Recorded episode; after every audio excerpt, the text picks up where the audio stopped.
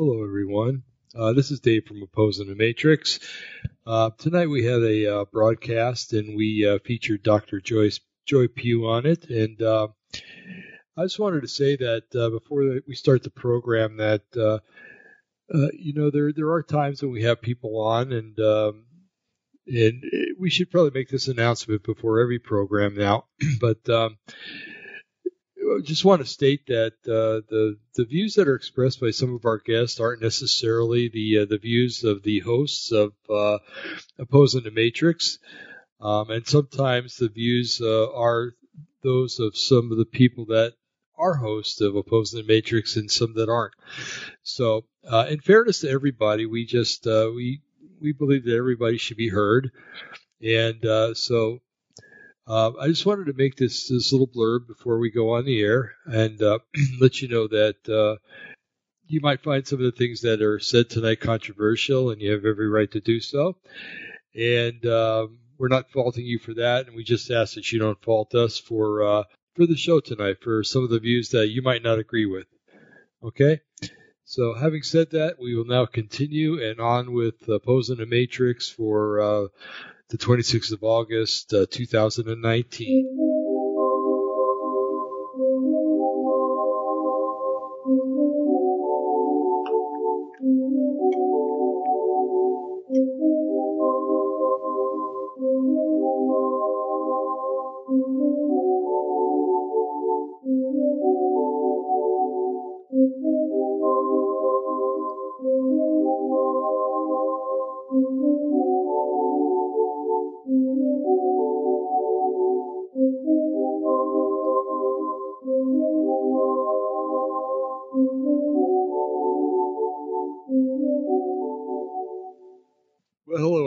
Everybody. This is Opposing the Matrix. Uh, okay, what day do we have here? We have the 26th of August. It's a Monday in uh, 2019.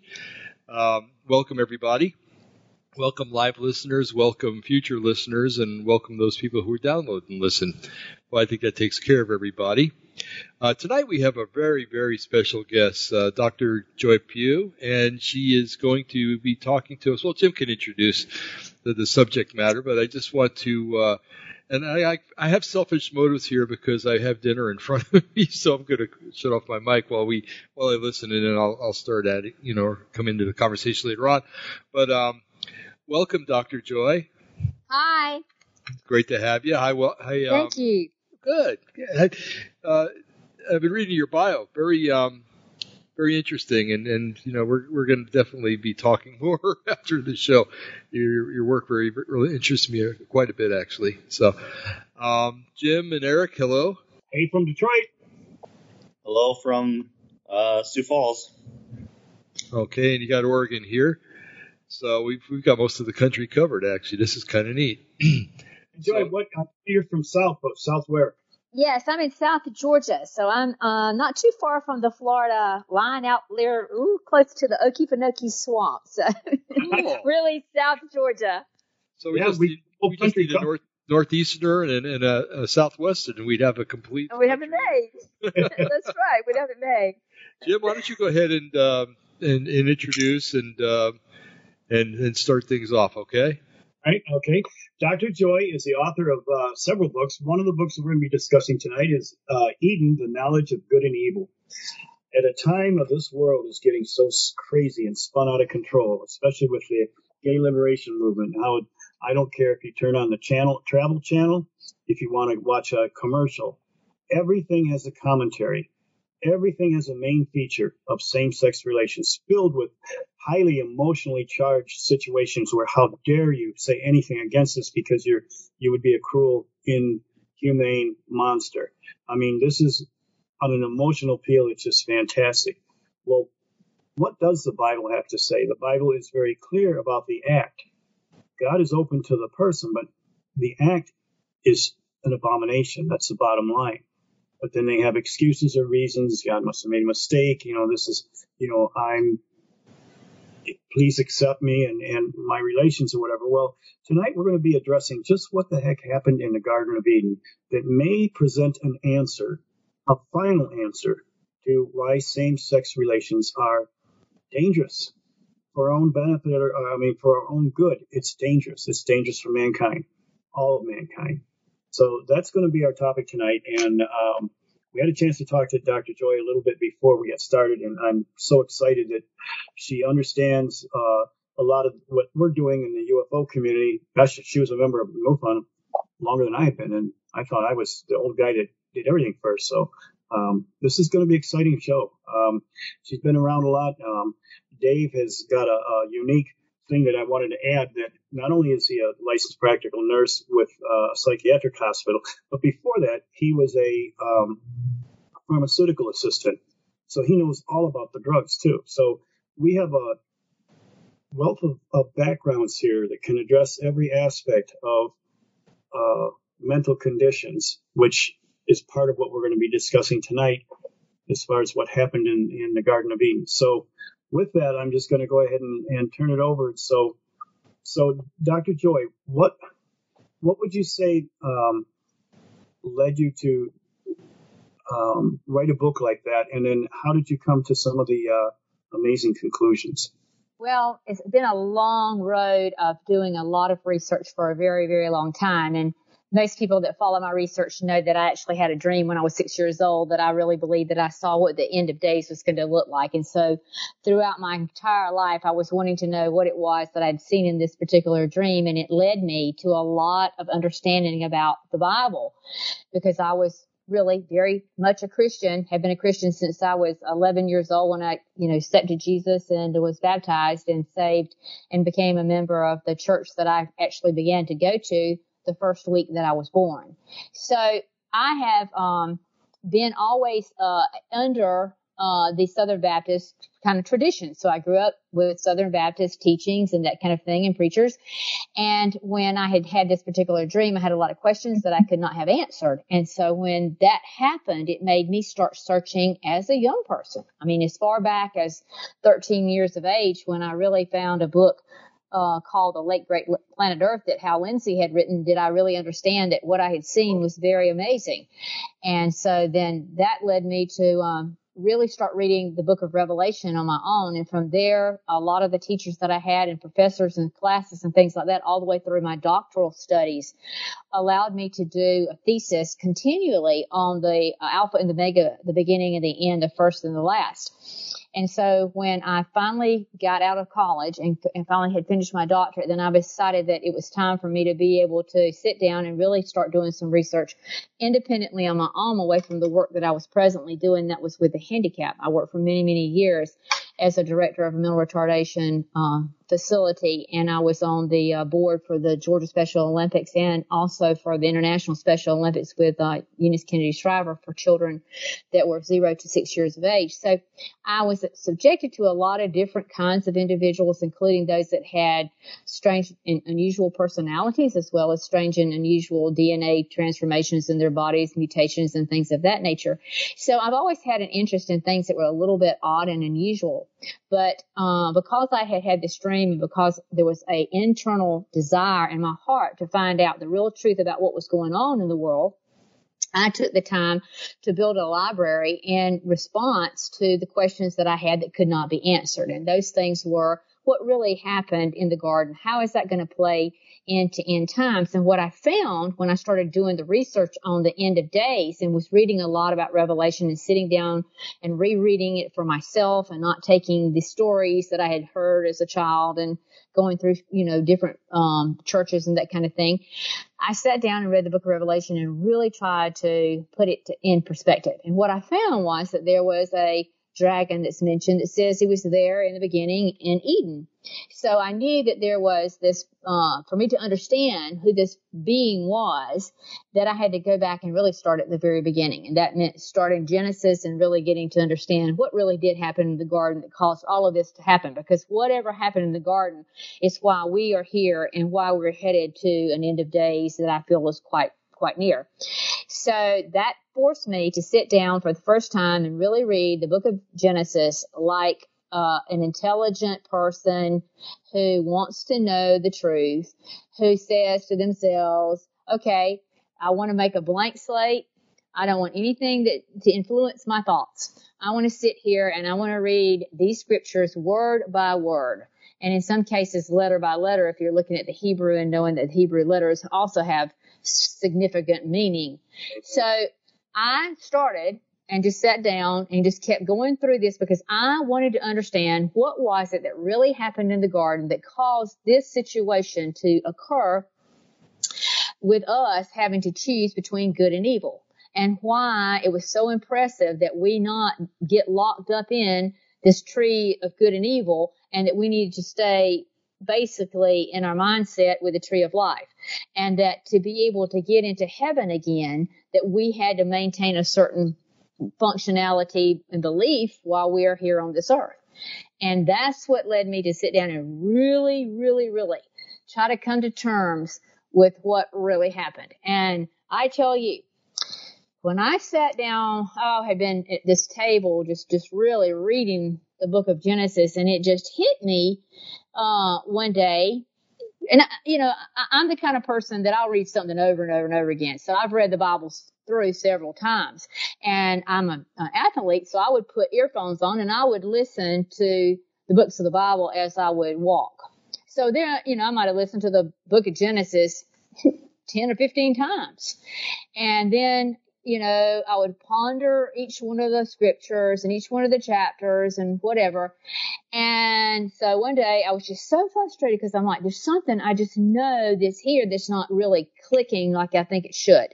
And I sat down and I really looked at the fact that I had never paid attention that in the Bible it says that God had married and marriage was important between Adam and Eve. And I just had never really stopped to think about that in chapter 2 of Genesis, at the very end, that it says, Therefore shall a man leave his father and his mother and shall cleave unto his wife, and they shall be one flesh. And they were both naked, the man, his wife, and they were not ashamed. I guess I just never thought about maybe I I don't remember any stories that said I, just other other words that just said Adam and Eve and Eve you know came from the rib of Adam. I can remember that as a child, but I don't remember anybody saying, "Hey, they were really married." He was that was considered his wife. They were naked and they were not ashamed. And I'm thinking, oh, that's interesting. So then in chapter three, all of a sudden this serpent shows up. And I'm like, oh, now this is where the serpent's talking about Revelation. He's showing up now in the garden. And so for the first time, I looked at that in a whole different light because I realized it didn't say snake. Because in my mind, all the little pictures that I had seen all through my life is this snake inside of this tree holding this apple. And so I'm like, hmm, that's not, doesn't say snake. Hmm, never thought about that.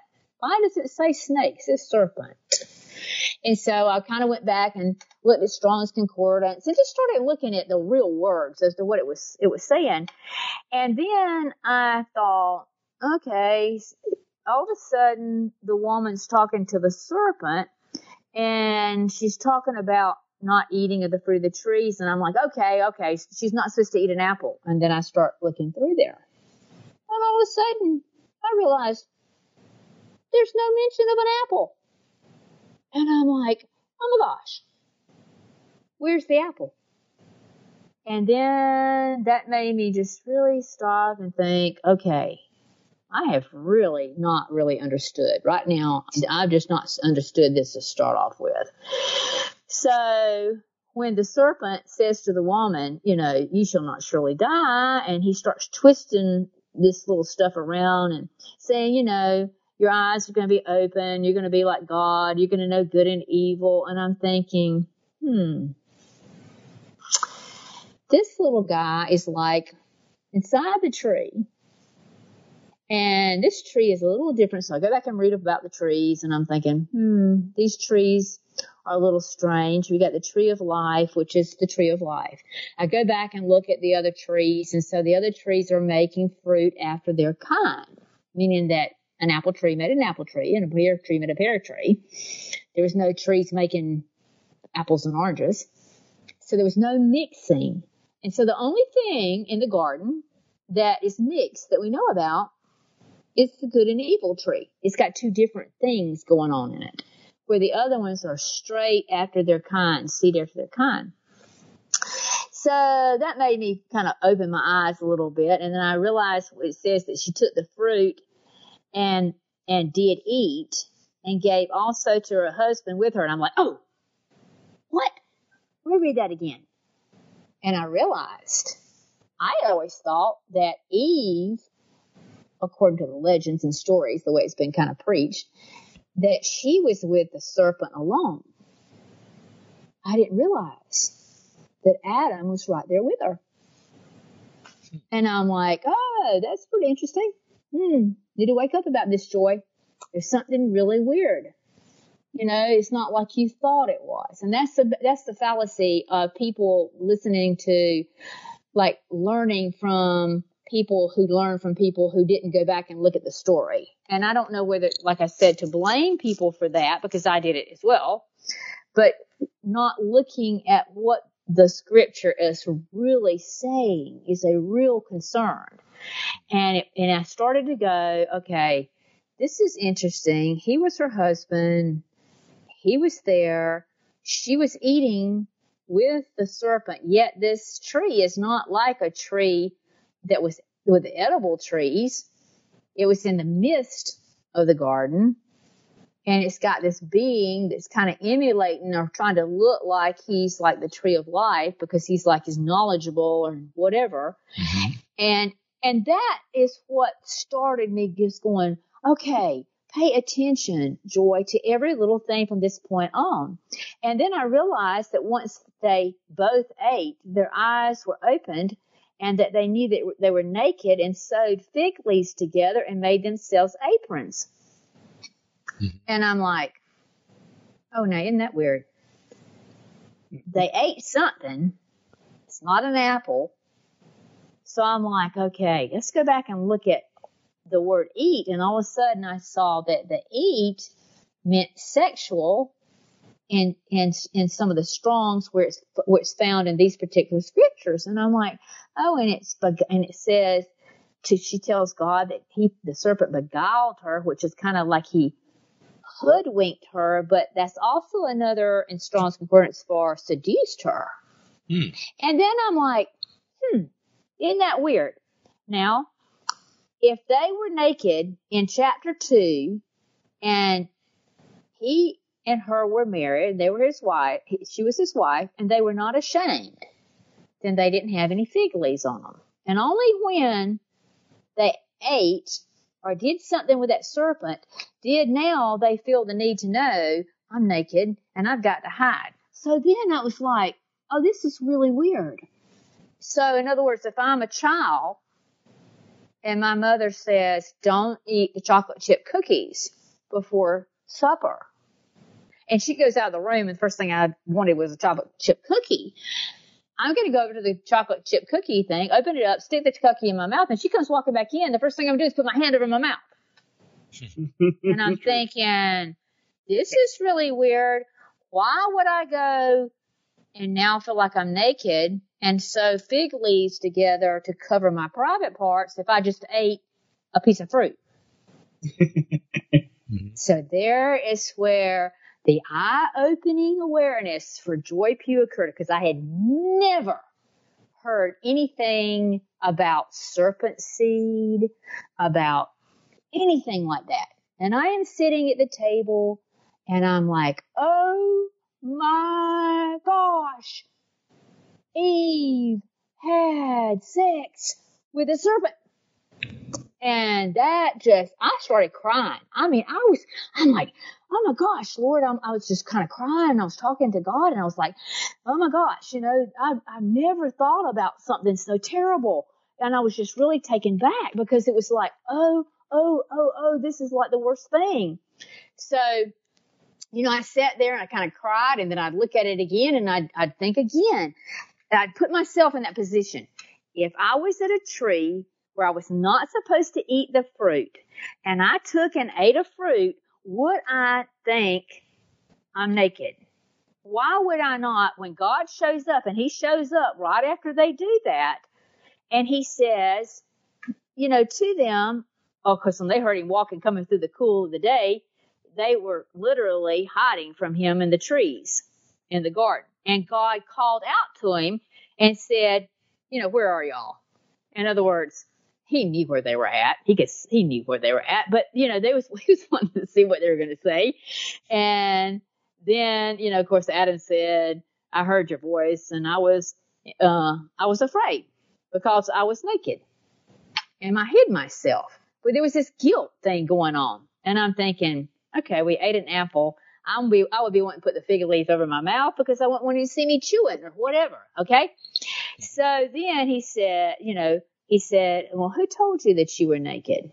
And then have you eaten of that tree that I told you not to eat of? And then, of course, like, unfortunately, this is a joke among women. you know, the woman made me do it. is how he kind of, you know, he responds to it.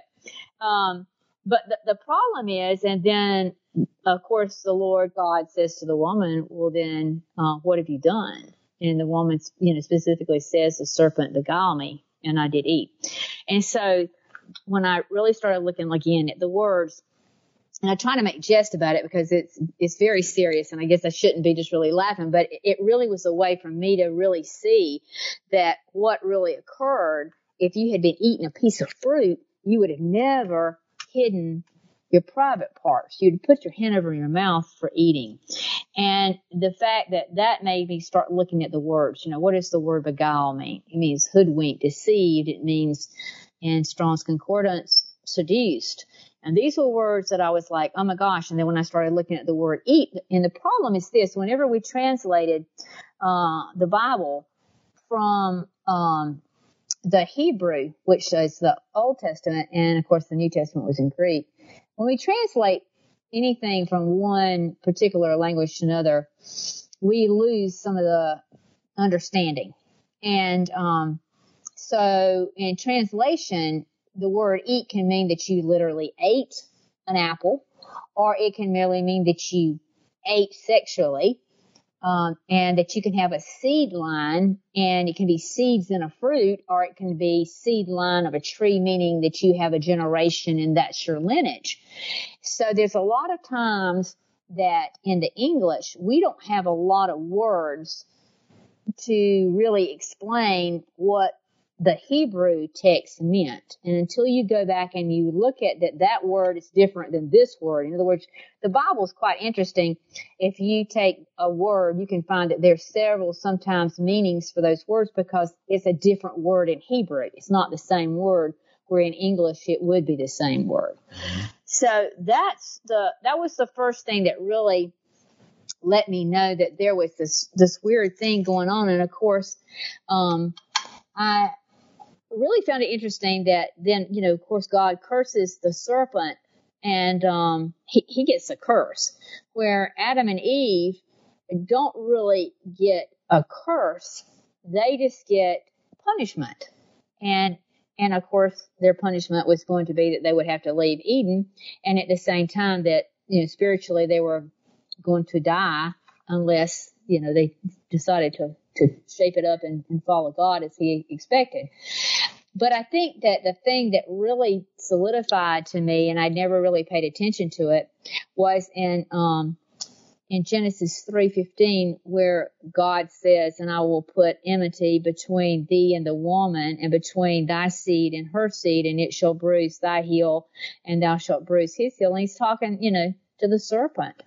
And so you really see that there's a woman's seed and then there's a serpent seed that apparently has happened in this. And if that's the case, if you just ate something, there wouldn't be a seed or there wouldn't be a lineage coming out of this situation.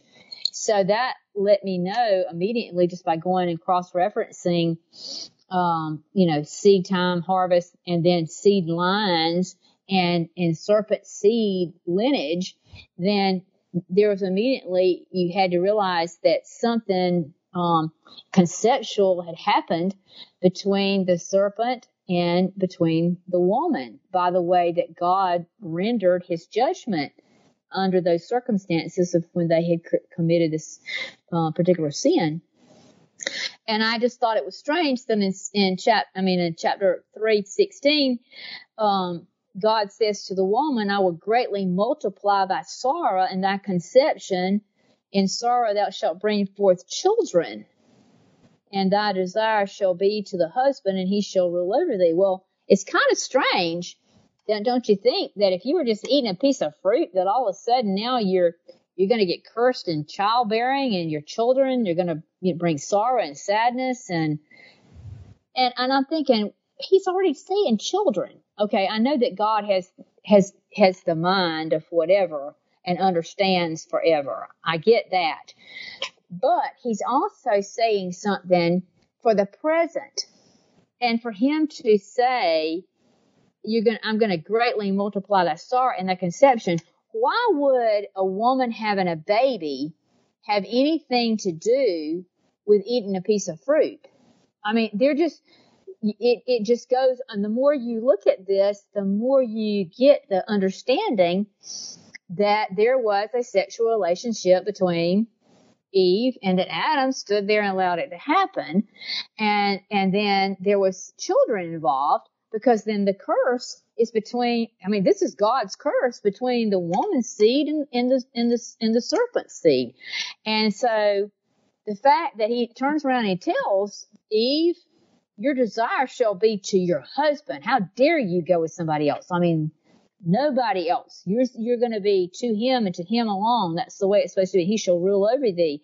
And then he says, because to Adam, because you listened to your wife and you didn't stand up and against this situation and that you, um, I specifically told you not to eat from it so curse curses the ground for your sake. And you're going to have to go outside the garden and you're going to have to sweat your brow, really look after your family.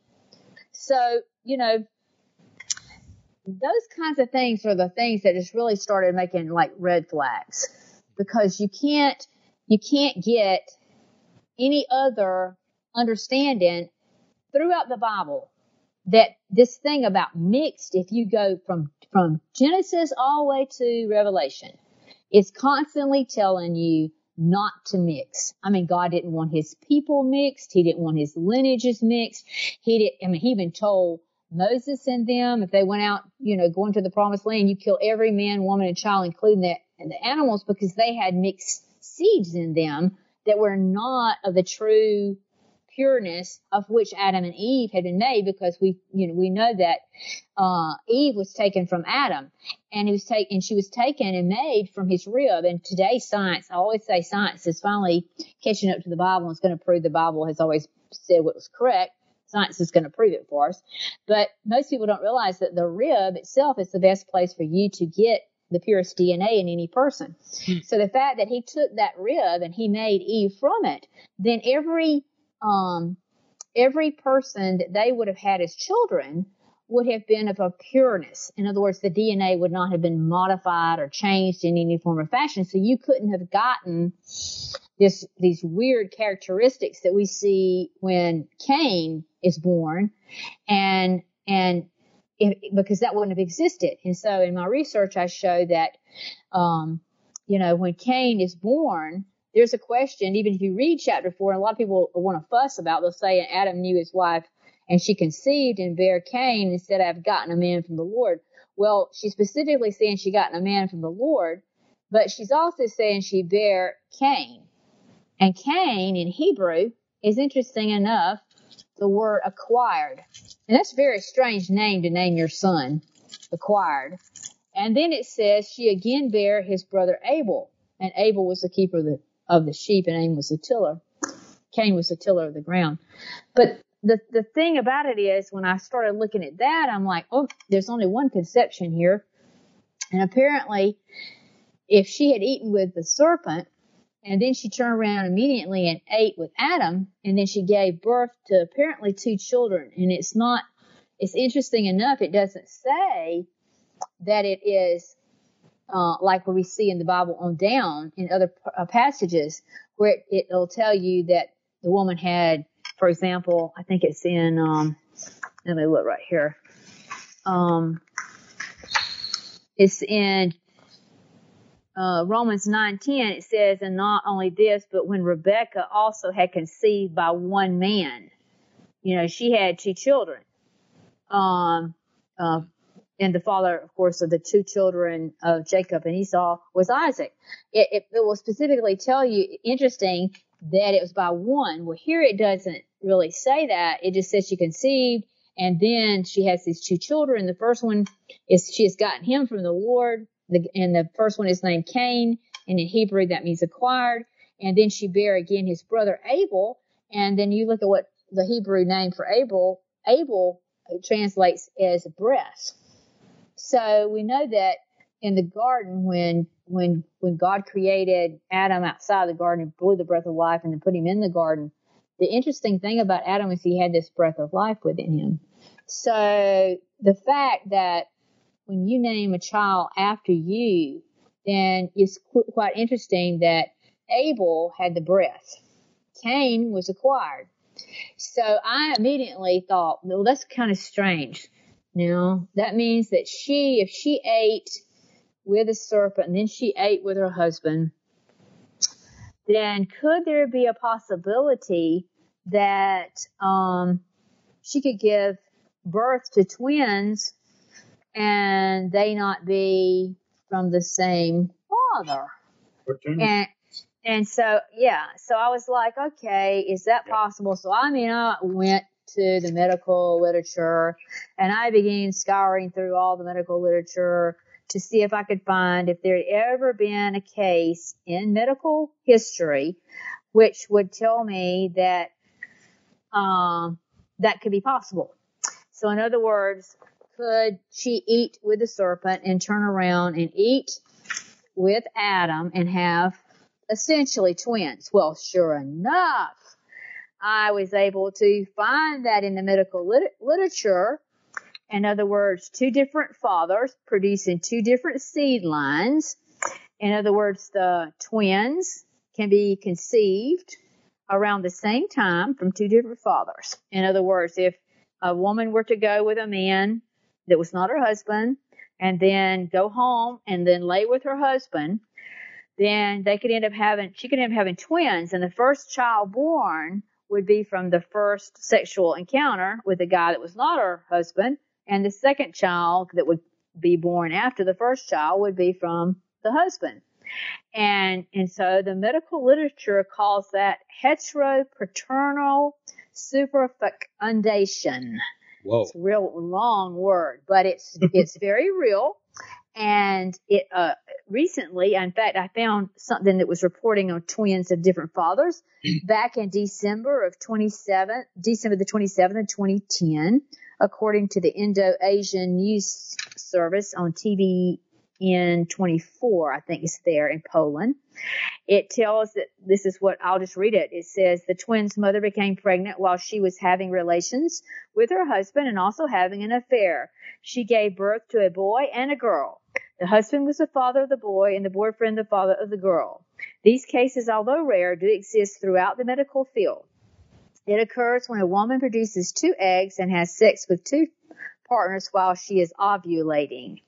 So the fact that we have in, in, you know, the history that these things can occur, then that makes a little bit more sense because again, if the DNA from Adam was perfected by God and he was made in his image and the breath of life was put inside of him, and when the rib was taken, which is the most perfect spot to take the DNA to make uh, Eve, then we know from um, Mendel's peas that if you've got two different people, you get like four. You get you get a white and you get a red and you get a red and white mixed in two of the four.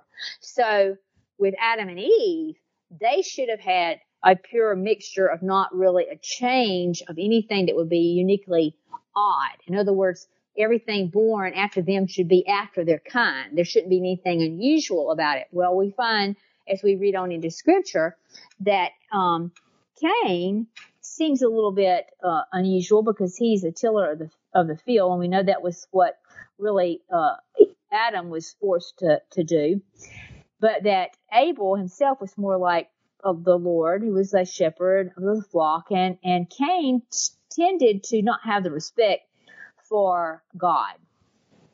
And when he brought his fruits to the Lord, which was not his first fruits, which was demanded, uh, then God was a little bit upset with him. And when he didn't accept it, then Cain kind of showed out.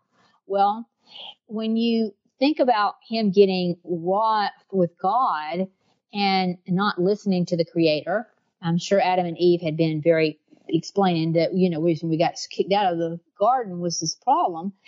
But the, the problem was he had a tendency, he had personality traits, he had unusual traits that made him not feel that he had in, had to have any type of respect. So there was a element of him, uh, which the medical literature now says if you are uh, born with specific psycho tendencies that you will have these deviational personalities and of, of whatever.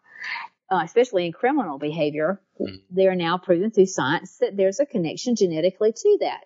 So the fact that Cain actually becomes the first murderer and he kills Abel tells us that there was something very unusual and very different about Cain. And when we look at what happens with Satan and, and how he fell from grace as Lucifer from heaven, that kind of thing, all the stuff that occurred with all this, that you see that he was deviant in some aspect.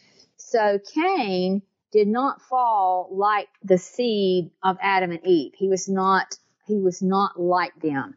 And even in scripture, we know that the, the really the, the oldest son became the the, the, the big cheese as far as the way that um, scripture had been written.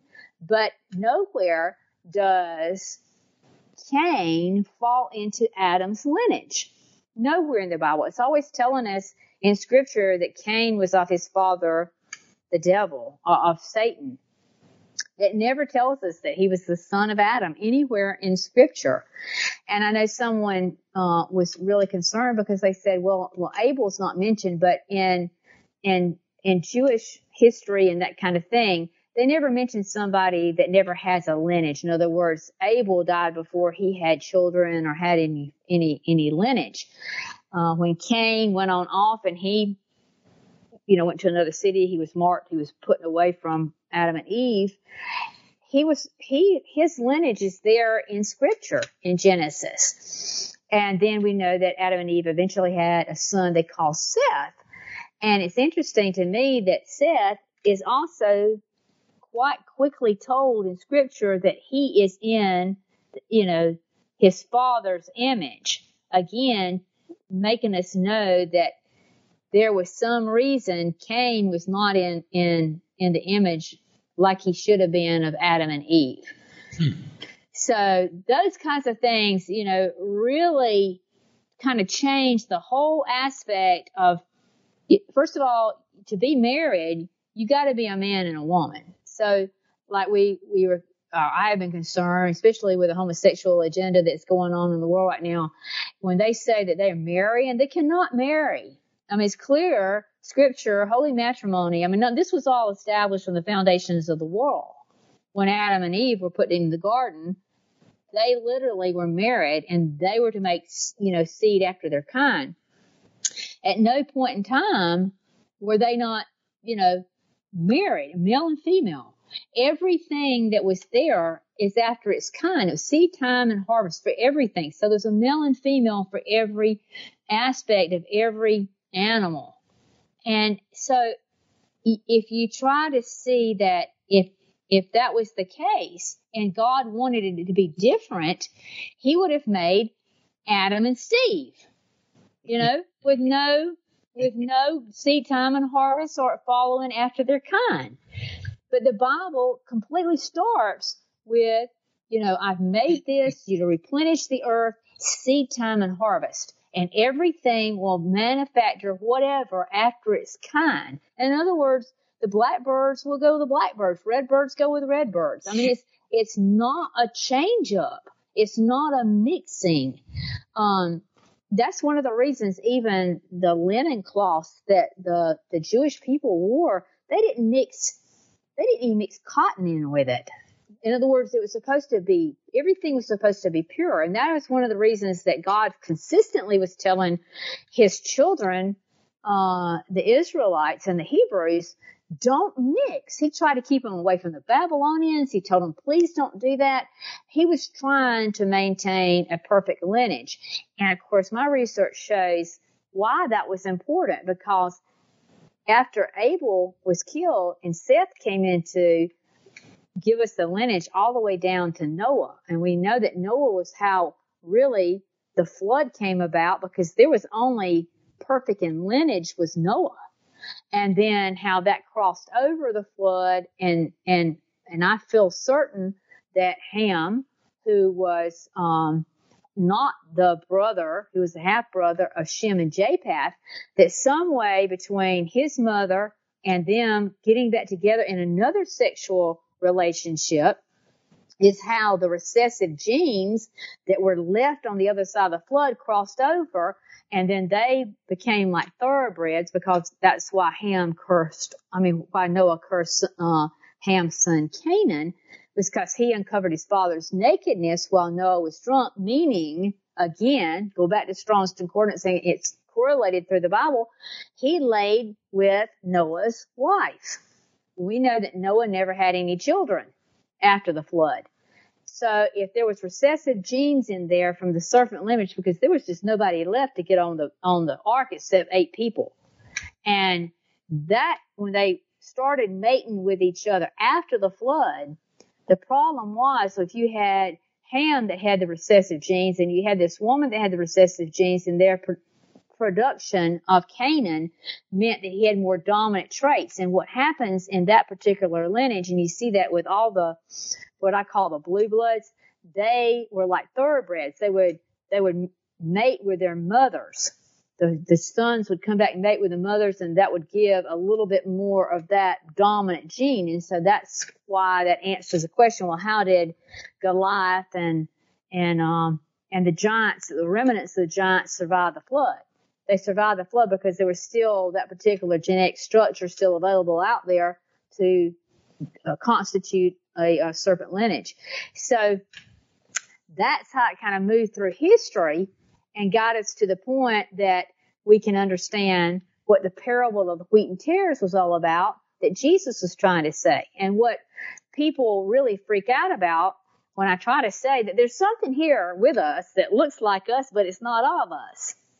And it's been growing along with us, but at the same time, God can't pluck it out of the field because when he does, he takes some of the good with him.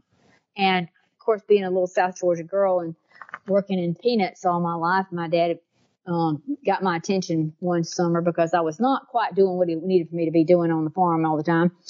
I was kind of growing up and thinking I didn't have to do that all the time and work real hard. so he put me in a peanut field pulling up the weeds out of the peanuts. And what happens was is when you would try to pull the, some of those weeds, he'd pull up the peanuts with it. And that was a no-no. So I can understand wheat and tares and why God would allow that to grow until a harvest time, because when he starts plucking things out, he couldn't really do it. Um, and I know a lot of people have, you know, concerns that if they have RH negative blood, you know, could they not be saved? I had uh, a lady who worked with me for several years who had the six toes on each foot, which we know the, the, the giants had the six fingers and six toes. But that does not mean that a person cannot be saved. It just means that there's a, there's a DNA remnant left over from, you know, a genetic trait that was there that mingled with humanity. The, the, the problem with the people that are in a serpent seed lineage is that they are in a fallen state forever. They never seek uh, restitution. They never seek any uh, desire to be saved. They're in a fallen state. And you see that because when Cain did what he did, he never, you know, when the Lord God came to him and looked at him and said, you know, where's your brother Abel? He turned around and looked at God and said, am I my brother's keeper? I mean, that's the most negative, don't care attitude that we see today because I always believe that at the end of days we would see the spirit of Cain rise again. And that's the spirit of selfishness. I don't have to do anything for my fellow man. It's not my responsibility that they got they have issues. So The spirit of Cain was one that he didn't really care about his brother. He was very um, wroth with God. He didn't listen to God's instructions and he never asked for forgiveness. He was too busy worrying about when God put a mark on him that somebody was going to, you know, kill him. So it had, he had, he no, had no desire to become something else, uh, but other than what he was. And so that setting us up to have two seed lines here with us that came out of Eden really manifests itself all through uh, scripture. And a lot of people don't understand. And I've had people say, well, why is it when you read the Bible, it's so and so begat so and so and so and so begat so and so. And I just really don't understand all that. Well, what it's doing is showing you, especially in Matthew and in um, Luke, that the lineage of Jesus did not have anything tainted in it, that it was from that pure lineage that came from Seth to Noah and then Noah to Shem and right on down to um, Jesus. And the reason is, is that if that lineage had been tainted, then God could not have gone to the cross and died as a lamb that did not have a blemish because he was born of Mary and he had to have so many chromosomes from Mary. So it's it's an it's an amazing thing that we know that God created us in His image. So Mary was in God's image in the beginning, and He was in in the image when He came like that as well. So it's kind of like a a double fold of genetics. But at the same time, it explains why the Bible is so adamant about not mixing, about staying pure, and about having the lineages so in line to explain why that was important. But it all started in the garden.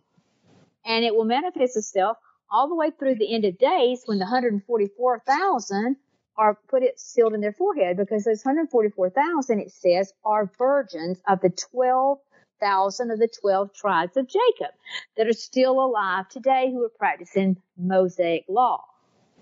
But when it talks about them being virgins, it's not like they have not had sexual encounters. It means that their lineages are pure to the nth degree.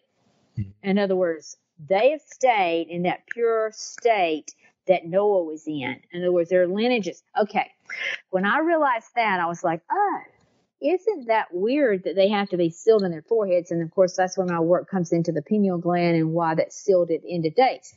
But at the same time, it also helped me understand something that I had been reading and researching for a long time. And that was why when Hitler was killing the Jews, or the so-called Jews, that he let the Rothschilds go to start this, the state of Israel, but yet he was killing Jews. And then I, I came to the understanding by the research is no, he was doing genetic testing. He was finding the true, pure Hebrew lineage that was pure, that was really the chosen people of God. And the people who were the mixed Khazarian Jew that was a part of mixing with uh, Babylonians versus what was the Sephardic Jew. That that was the difference, and why Hitler was killing the pure and not killing the mixed. And so, um, that was a real eye opener because I didn't realize until a certain period of time that that the Hebrew and the Israelite were were once not called Jews. I had always thought in my mind that was where it was.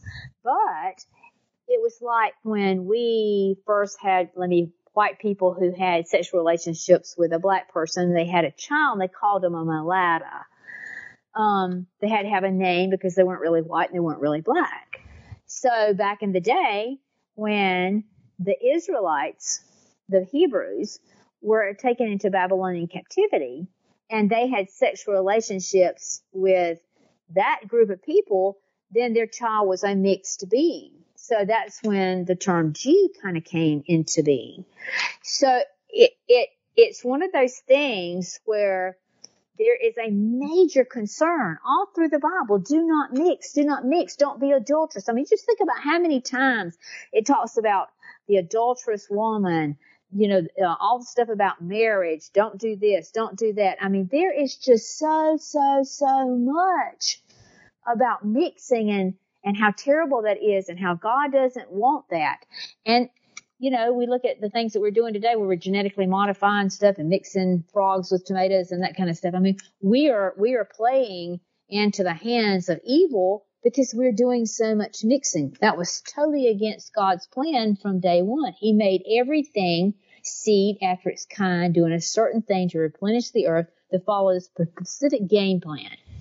And like I say, the fact that that tree was a tree of good and evil was a red flag right in the beginning because it was something that had two different things involved in it. And it set us on a course for all of us to have to choose between good and evil. And that whatever we choose is the way we're going to have to end our lives and, and be judged by the creator himself because he's who created everything in the beginning and he's the one that's going to be there doing the judging when is, when all, you know, when all is said and done.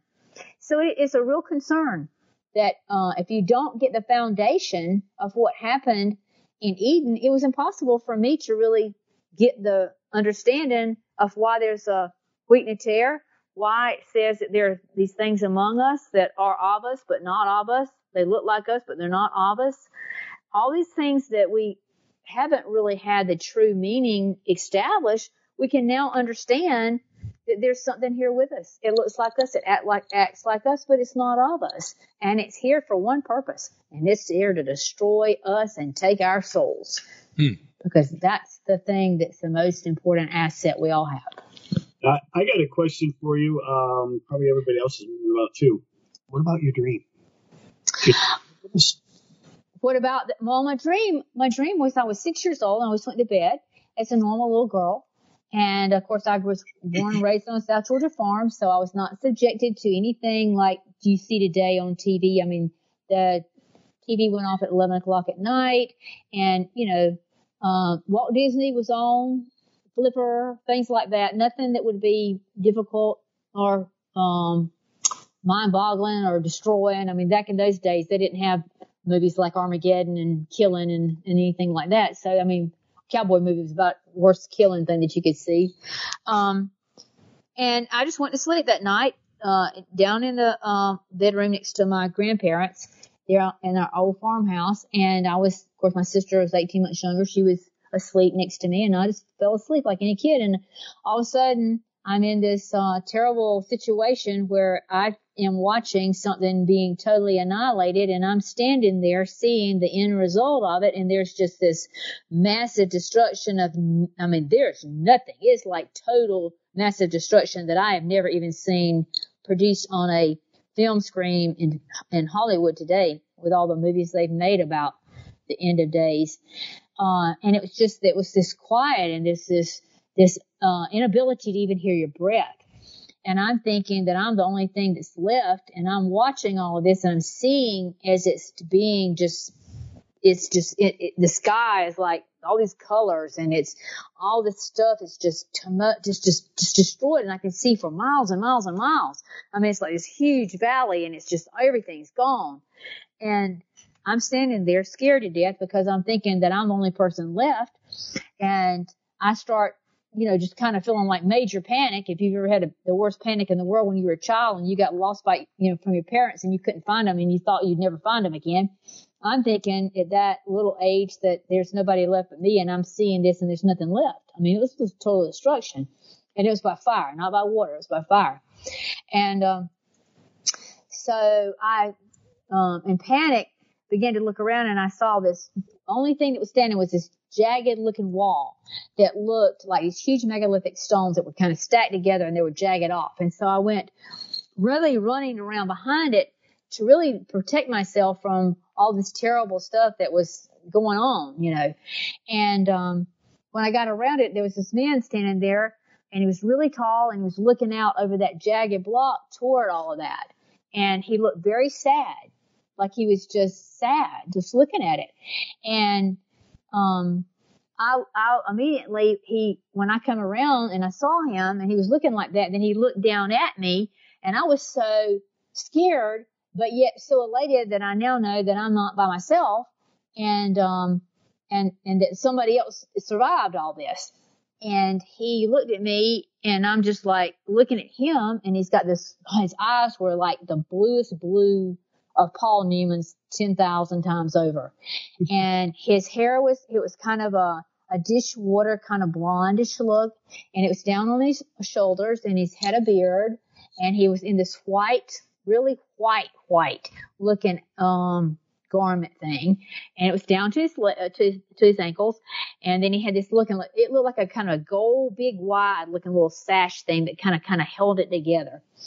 And um and I'm so elite, elated that I am not alone. My poor little heart's like pounding, pounding, pounding. And I'm just looking at him. And then he just looks at me and says, you know, essentially, you know, you're not alone. I'm with you till the end of, you know, to the kind of the end of time.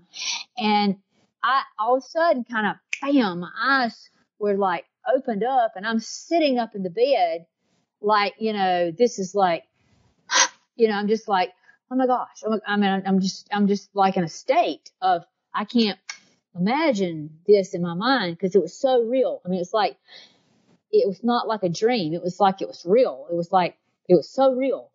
And so I jumped up and went running down the hall and, and woke up my grandmother and I wanted to go to church right then. I wanted to go to church right then I wanted to be saved right then, right, right. Just, I didn't want to wait. And of course she tried to console me and tried to act like, well, it's just a dream. And I'm like, no, you know, I, it was in a child's mind, it was un, you know, for me to try to even tell her that what I'd seen was very difficult because I was a child. I'd never seen anything like that. And I can remember just kind of trying to figure out how do I tell her about this? How do I explain this? And so when she talked me out of going to the church and just told me she was taking me there the next day, and finally got up and ate breakfast and I was still after, you know, and she was like, Joye, I want you to be a child. You know, you don't need to worry about things like this.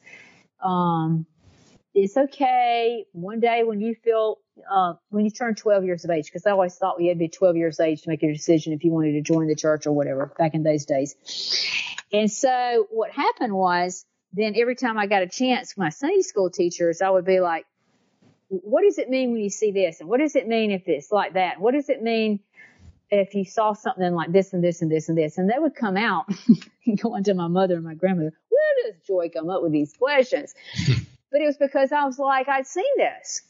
And like I say, when I, my mother and I were at Rexall Drugstore and that's where you, she bought her um, medicine from the doctor. And I'm standing there and there's like a little bookshelf that spins around. That's the way you found books back in the day if you didn't go to the library. Mm-hmm. Um, and there's, I'm spinning it around looking at the books and there's this Great Lake Planet Earth by Hal Lindsey.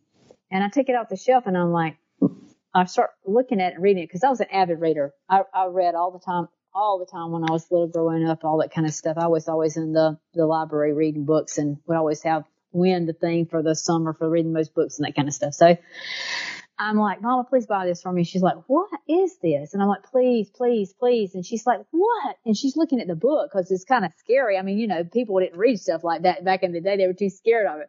And I'm like, please, please. But anyway, she could buy it for me. And I went home and that afternoon I just sat there and devoured that book. I mean, I didn't put it down. I, I read it all the way through before I stopped. I was just so impressed because I was like, oh my gosh, somebody really gets what I saw somebody understands something that's going to happen. And like I say, at the same time, began, began reading the book of Revelation and I began seeing the correlations of what I'd seen and how it was going to happen and this massive this. I mean, I just, I knew it. I knew what I'd seen was real. I knew it had something to do with that. But I just, throughout my life, that's, it just, it led to the work that I do today. And who would have known? I mean, you know, six years old that now I'm 62 years old and I have had this a part of my life since that day. And it has really been the mainstream of everything that I've done internally, never thinking that I'd be writing books or doing radio shows or even talking about this because of what I chose as a profession. I will honestly say that I always wanted to be a preacher, but in the Southern Baptist religion growing up, a woman, oh, don't walk into the pulpit and don't be, don't, you know, don't ask to let me pray in the congregation. That was just not allowed. Back in the day, you could be a Sunday school teacher and sing in the choir and, and maybe do a special or something or play the piano. But, uh, we've come a long way since those days when I was a little girl. So, the opportunity to, to even think about becoming a preacher was just non-existent. But yet everything that I ever did, every paper that I was allowed to write, or if I was in speech class and I was allowed to stand up and speak about something, I always chose biblical things.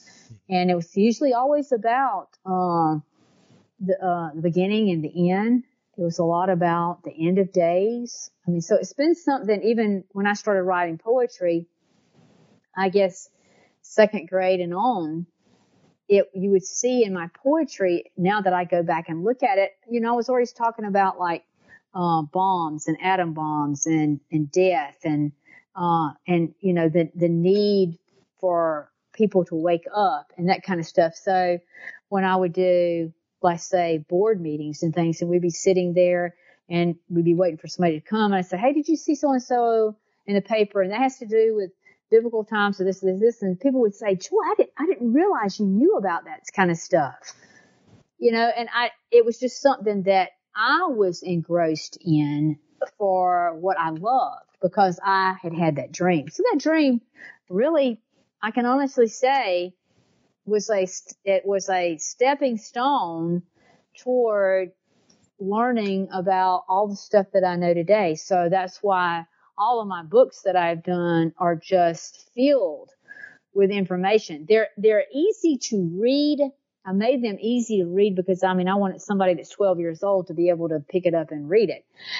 But at the same time, you can't read them fast because I have so much information in every little paragraph that correlates all this stuff together and moves you from Eden all the way till today and into the future about what I believe will be happening in years down the road and how it will all manifest and why it's happening and why we were designed in Eden and why God has allowed things like this to occur. Mm-hmm. And that we are the final we are the terminal generation. So, I mean, my whole research has been based on that experience and that dream. Dr. Joye, I got to ask you a question. I um, going back to the whole uh, ark thing, uh, Noah's Ark.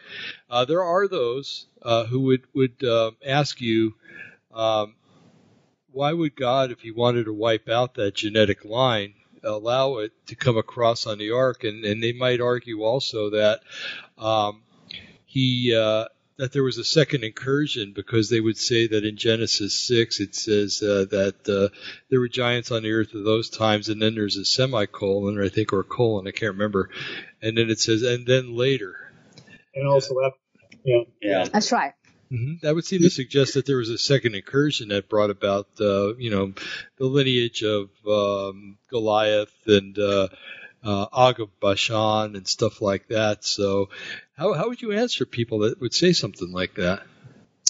Well, um, let go back to your what was the first thing that you said? The very first. oh yeah, why would God, if He wanted to wipe out uh, humanity, and that probably that. Uh, why would He let it race? across the flood? Yeah. Mm-hmm. Okay, I had that same question because I couldn't figure out all these years how Goliath, Og, and them were there, and you know Goliath had brothers. We know they had brothers that were killed. And so I couldn't figure out how did they get across that flood? How did it go through the flood? And why would God allow it? And one day I was reading in Genesis about Noah's and Noah's Ark. And I, again, have always looked at the pictures of Noah's Ark. And on the pictures, it would have two giraffes and two lions and two monkeys and two birds and whatever. And I thought, okay, that's really neat. And then I read in Genesis chapter 7, verse 2. Of every clean beast thou shalt take to thee by sevens, mm-hmm. the male and his female, and of beasts that are not clean by 2 mm-hmm. the male and female. And I'm like, oh, that means instead of two giraffes, there was 14 giraffes, seven males and seven females. Hmm. I've never seen a picture like that ever, ever like that. It's kind of like the picture with Adam and Eve with the apple. Mhm. And I'm thinking, so he took more of the clean, but then he also took unclean by two. Mm-hmm. Mm-hmm. So, why would he even take an unclean beast? Okay, Okay. Go ahead. so th- I was like, okay, that's interesting. So then we find out that Noah and his sons and his wife and his sons' wives are with him in the ark. So that means that there were eight people. So if you were to say, okay, well, if God took sevens of the clean hmm. and two of the unclean, male and female, that he would have done the same thing with Noah and them because Noah was pure in his lineage, but the rest of them could not have been totally pure in their lineages. Hmm. So that meant they would have had recessive genes from the mixing that was going on prior to the flood. Hmm. And so I thought, well, that's kind of interesting.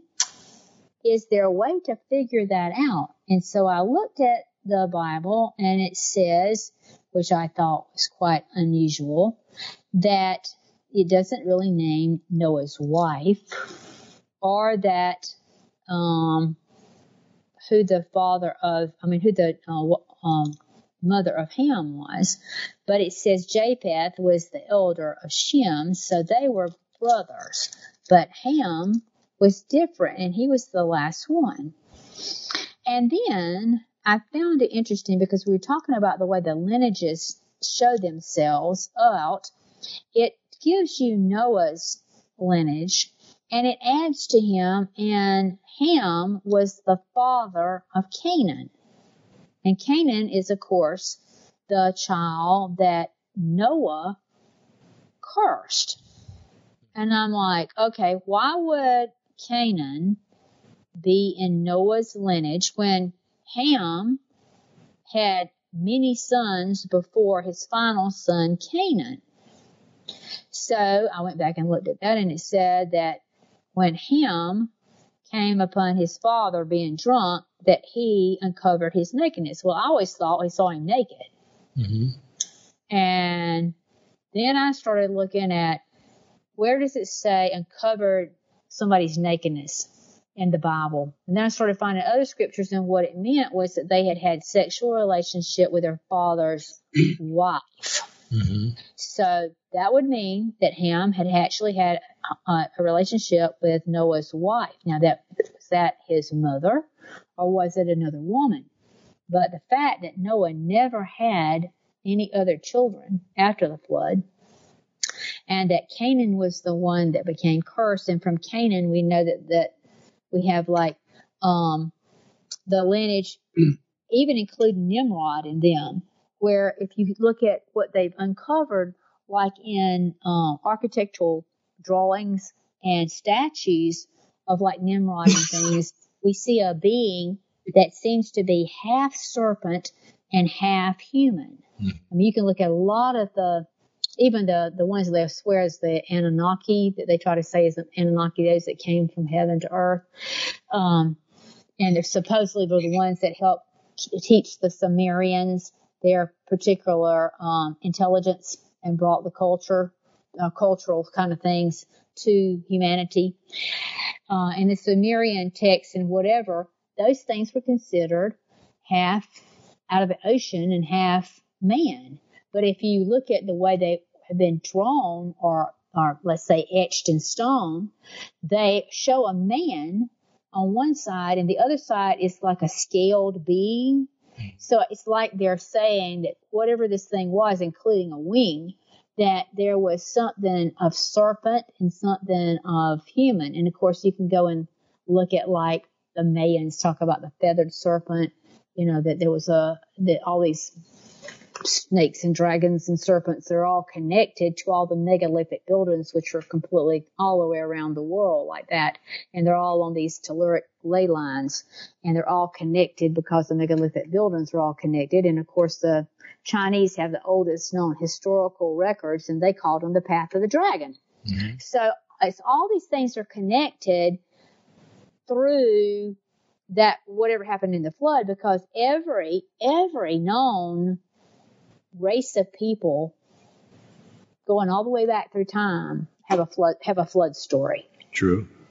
So the fact that that happened and the fact that God allowed clean and unclean to cross over means that it, let's just say that if Ham had been what he should have been and gone with his wife, that that probably their genetic setup would have been different but because he uncovered his father's nakedness and slept with him, with uh, Noah's wife, then that son, Canaan, was the one that was cursed.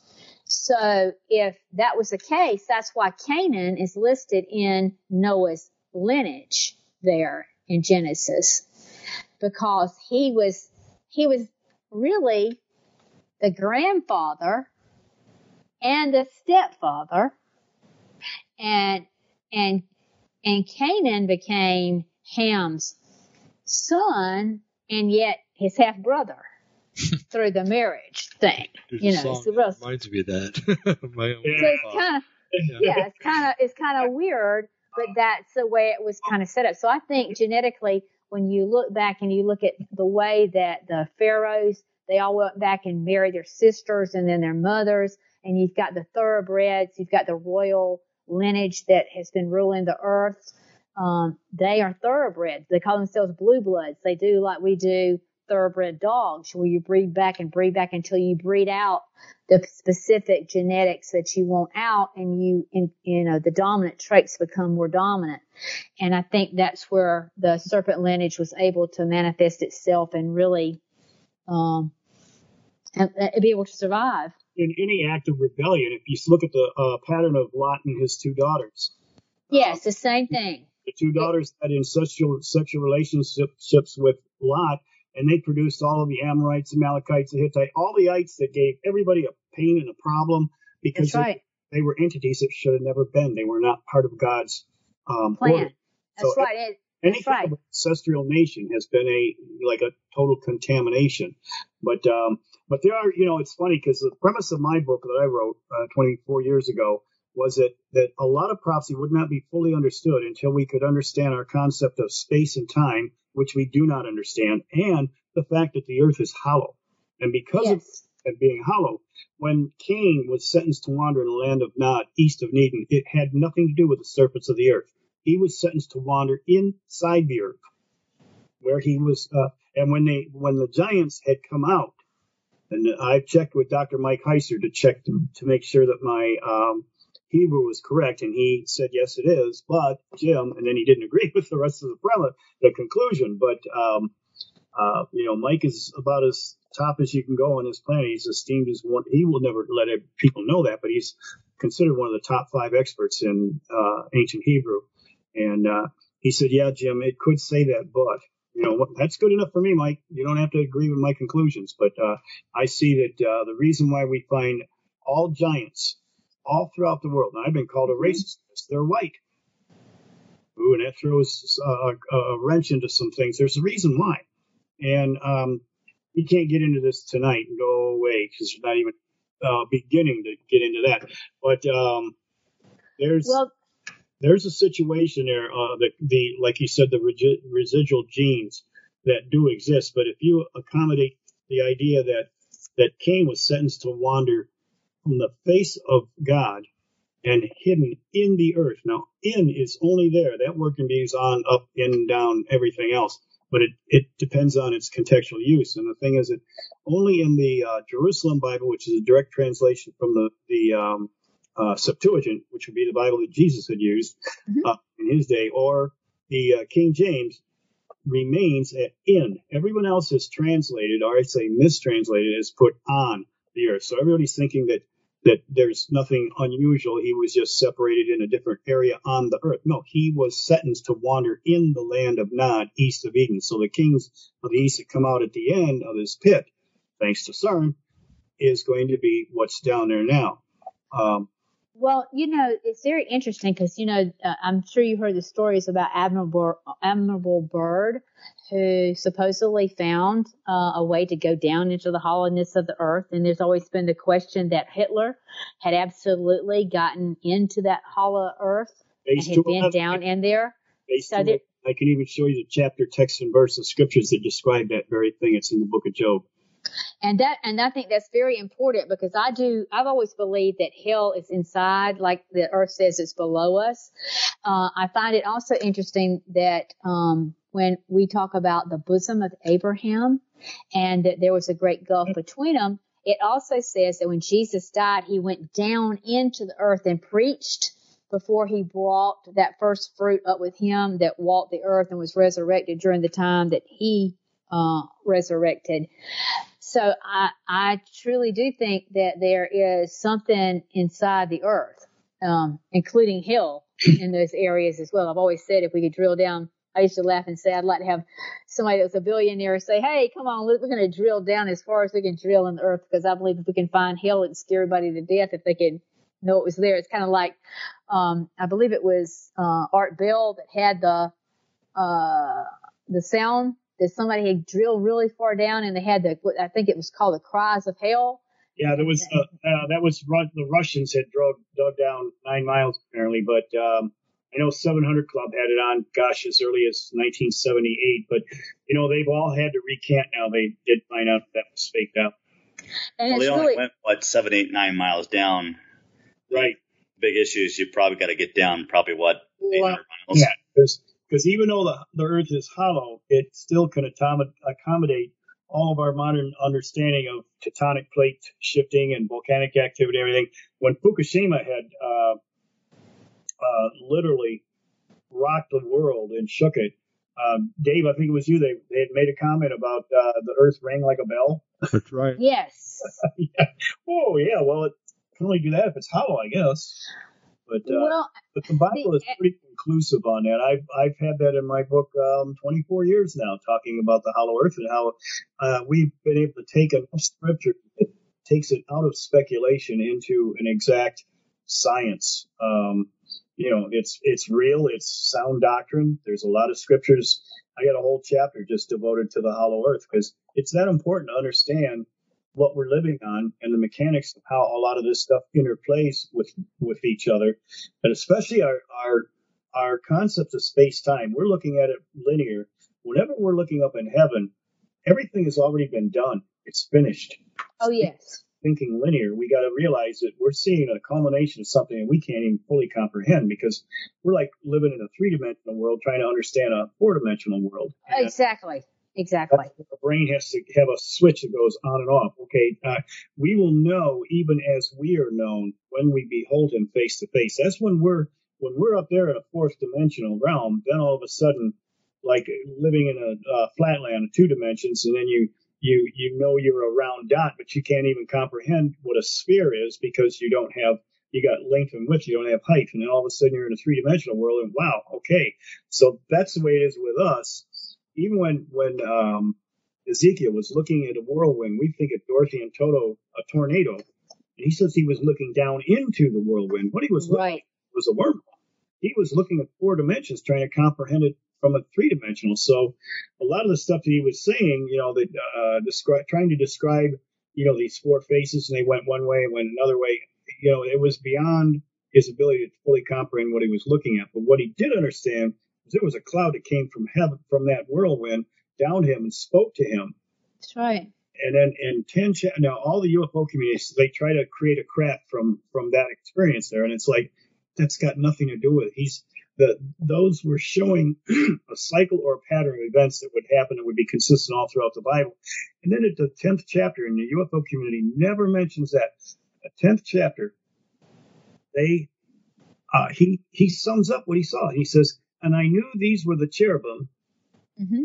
by the river Chebar, and I knew that they were this is a living creature that I saw by the river Chebar, and I knew that they were a cherubim. So first off, he's identifying it as something alive and real, but then he's also describing it as an order of an angel that basically other scriptures describe as a heavenly taxicab. And um, that's how the whole idea of these man-made UFOs, where did they come from? How did they get the technology? What they did was mechanize the biological function of an angelic order so that man could now do what the angels did. This goes back, right. it ties in many different things, but our concept of space and time and a hollow earth is the only way a lot of these things are going to be seen as interconnecting links. And uh, well, if, I, oh, I'm sorry. I was just going to say, once I understood quantum mechanics, and I mean, it didn't take all that long because they've got some excellent videos out there. That one's a little cartoon thing. that makes it so simple and easy. that you can understand it. I've got a couple of videos out now on spiritual warfare on a quantum physics level. Um, once I understood quantum physics, man, a light bulb went off. All of a sudden, every major doctrine of Christianity that we hold dear to is provable by quantum physics. Quantum physics concludes that this whole world that we're living in that we call reality isn't even real. It's like a computer program that somebody is running. They're wondering who's running the program. Well, gee, yeah, we know who it is. there's this little G guy who thinks he's the god of the world, who has this Pinocchio world that he wants to be real, it isn't real. And if he can get everybody to confess and speak the things of this world in his way, he's hoping, according to quantum physics, once you understand it, that he's going to make this world real. And then there's, uh, you know, a delayed reaction thing and an interconnectedness. The the what the Lord showed me is a two slit experiment, which is the foundation of all quantum physics. He says, Jim, look at these two slits as being the two trees in the Garden of Eden. By the way, did you know in the Hebrew, trees, in its full contextual use in the Hebrew, means wood planks as applied to a door. Mm, Those two yes. things are are two dimensions. One that never fell, but in order to get there now, you have to pass through death to get new light. Mm-hmm. And in the other, mm. free and easy, wide, wide and uh, breezy, you can just go through. But yet now Jesus had to be correct the paradox that was created because there was a par- paradoxical uh, thing that happened that literally ripped an altered dimension. This is this is Satan's projection of what he hopes and wants to be real. So the only bridge back now is Jesus Christ, you know, through the cross. So you have to have your ticket to get across the bridge. So in in all of that, we're living in a computer program. So what it quantum physics comes down to, what are the two seeds? One seed is a carbon-based creation that God had created. The other is a silicon-based, sentient, artificial intelligence. They have their own rules, their own standards, their own God, everything. They can't be part of God's kingdom. They never will be. That's the seed of the serpent. Yes, some of them integrated, intermixed. So now it's like uh, it's almost like the shirt. I've seen these shirts a lot of times. I'm ex-army, so we used to actually wear some of them. Kill them all, let God sort them out. So mm-hmm. in God's kingdom, it's pray for them all, let God sort them out. Yes. By human perception, we don't know who is and who isn't. We can't ever think that we get to a place where we can point a finger and say, "You are, you aren't." You know, you're weak. Mm-hmm. Now, um, but that's the reality we're with. It's all about two seeds. I I think you probably know Gary Wayne. Yes.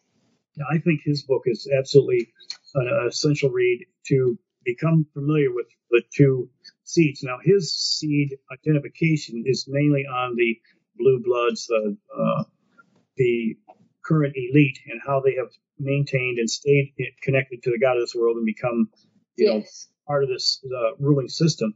Yes. And he does a great job of it. My book puts an emphasis more on the other seed, our seed, and how God has preserved, sure provided for us. So the thing is, though, that in my background, now all of my college education is Assemblies of God, Central Bible College. So that's hardcore Arminians. I'm neither a Calvinist or Arminian, and yet I'm both, but I'm neither. That someday you can explain that. All my a lot of my videos I do explain that. Everybody's uh, John Calvin, Joseph, um, Jacobus Arminius are both trying to approach salvation on a one dimensional level, but we got three dimensions to us. We got a spirit, soul, and a body. Right. the Calvinist camp understands the two seeds. they can accept that easier. It's harder for the Arminians to accept that because they've been taught that there is one seed is spiritual, one is physical. But you show me, I, I've yet to challenge anybody. You show me the scripture that shows and defines that one is spiritual, and one is script, uh, uh, physical. Because I'll show you every scripture that they're both physical. It's always been a war about two seeds. The only reason I am saved today is because I got Hebrew blood running in me that makes me able to be saved. The only reason that anyone so this redefines even the 144,000. It de- redefines a lot of what we've been taught. That was just we trusted the person. They did the best they could with what they had at the time. But Daniel was told to shut up and seal up the meaning of some of what he was shown because until the time when knowledge would increase and run to and fro which there's a whole different meaning to that running to and fro stuff too.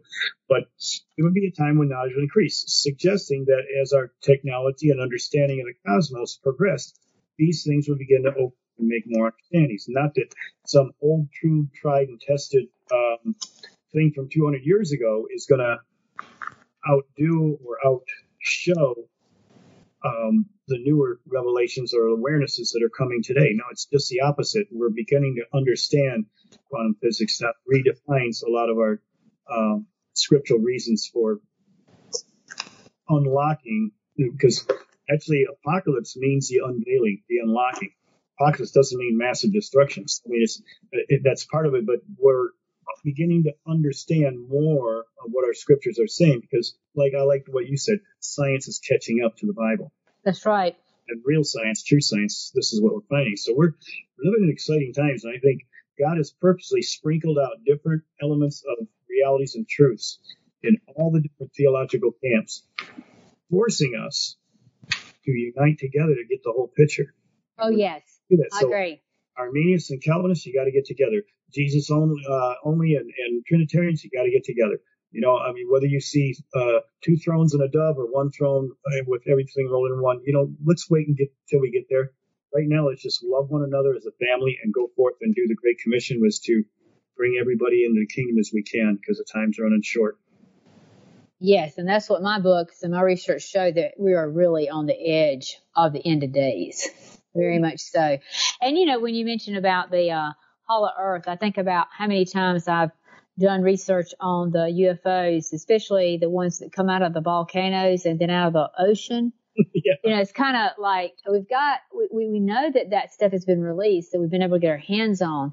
Where, I mean, you've got to think there's got to be something coming out in that area. And of course, you go back to all the stories about Admiral Byrd and then also about Hitler, about the, the Middle Earth and that kind of thing. So I, um, I mean, I'm like you. Scripture sure says that stuff is down there, and you can't. If you're going to believe Scripture, you've got to believe it as it says it is. You can't twist and turn it. And that's why I say that if you look at it in one area and go down to another area of the Bible, it will confirm itself because it will speak the same thing over and over. And that's how you can test whatever you're looking at, whether it be on a Strong's Concordance, a word, or whatever, Hebrew, you know, changing it back and forth, or, or even in the Greek, what it's really meaning. And you can get a very great understanding of what the Bible is trying to tell us. And I do think we are living in the most I mean, I, I just think the prophets would have loved to have been here because they prophesied that these things would occur in a generation all at the same time.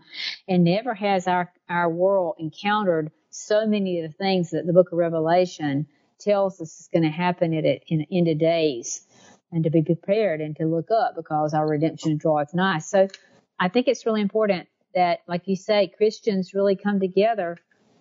We're getting to be the minority of the world and there's coming a time when we may have to suffer greatly before there is a, you know, a, a return by John, Jesus. I noticed that you're a member of uh, some patriotic group. Uh, yes, the uh, Daughters of the American Revolution. Can I, can I ask you? If, I I hope we can go here. I don't know, but um, have you heard of Mark Mark Taylor? I don't think so. Oh, you haven't? Oh, wow. I'm trying to think. Mark Taylor. Was, I mean, I know I know a Mark Taylor that's from here in, in the community that I'm at, but I'm not sure that I know the Mark Taylor you're talking about. Mark Taylor is from Florida, next door to you. Uh huh. He's a fireman. Yes. And God had called him to understand some the, the calling of Trump, President Trump. Oh, um, is he the one that did the prophecy on Trump? Right, the prophecy on Trump about being uh, like called like King Cyrus. Or yes. I so throw in. Yes, yes. I just didn't. I didn't remember what his name was, but I, I've. In fact, somebody was mentioning his prophecy the other day. We're talking about it here on a Facebook page. I think it was. Uh, well, I'm I'm a big, you know, I'm I don't keep this secret. I'm a major supporter of uh, Donald Trump. I think God is using him like Cyrus. I think that uh, yes. this was a pattern of something that I was waiting to see. That God, before the uh, before the, the uh, 10 northern tribes were taken into captivity, God had given like a three and about a three year reprieve where all the prophets could go throughout all the land and compel everybody to come back and return to Him. And so that little brief interim, I think, is what we're on the verge of experiencing uh, very soon. It's going to be uh, the quiet before the storm. Yes. It'll be a time of actually prosperity for Christians, but it'll be devastation for others. It'll be a time of nothing's going to be in a gray shaded area where you can hide. There's going to be real realization of wheat and tares and who's who and what's what and what's going on. You're going to be in one camp or the other. Oh yeah, right I now, believe believe that. Yes, I believe that. We are so divided, and the only way that seems unity has ever come has been through a massive amount of uh, persecution. And I think if anybody's taking a look around, this world is getting crazy, yes. crazier. And uh, I don't know if you. Uh, very But um, I I do believe that Trump is going to be given a chance. Uh, now, some people are thinking this is going to be long term. We're going to. It's not. It's it's it's going to be like a pendulum. We'll have three and a half years of of actually proclaiming to the whole world um, that Jesus Christ is Lord. Um, we're going to experience and walk in a supernatural power and might like we've never even dreamed. The Bible says that the latter rain is going to be greater than the former rain. That's right we read in Acts 2, the disciples were walking through the city and their shadows were casting demons out of people. Now, I don't know about you, Joye, but my shadow, all it does is block the, the light. It doesn't do anything else.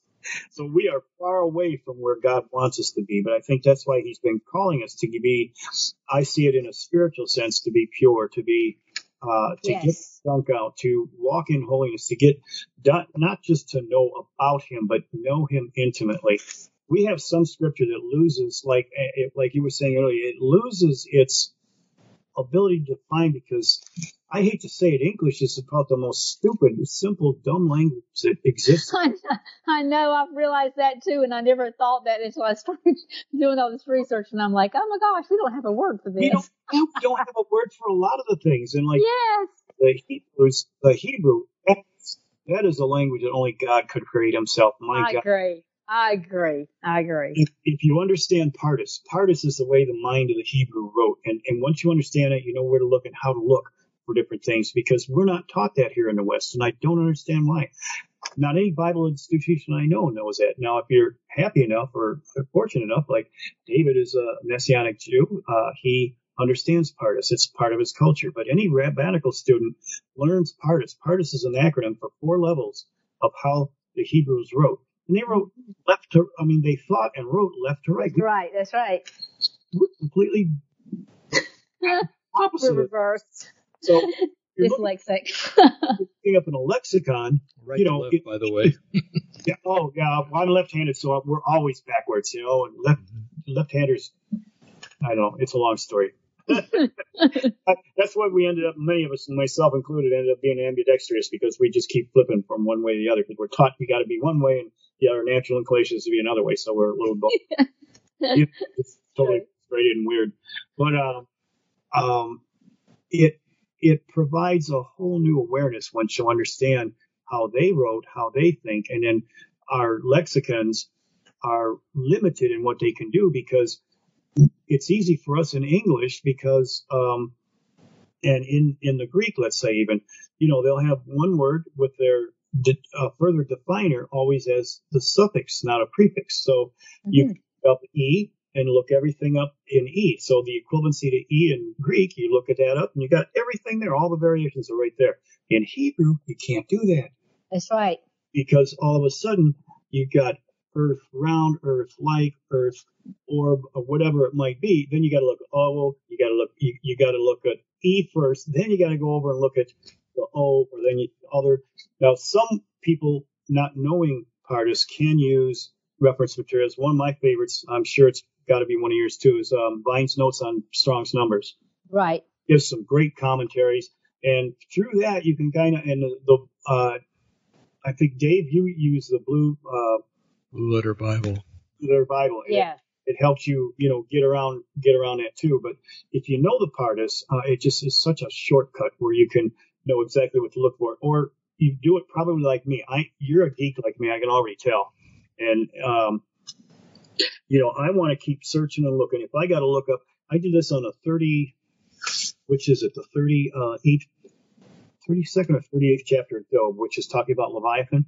When I realized yes. Leviathan collectively was the entire rebel alliance of Satan. Satan is a uh, as a name for the whole embodiment. So I looked through and I looked up every word in an entire chapter. It took me, even with my Bible program, it took me over two months. And yes every word out because what I was finding was incredible.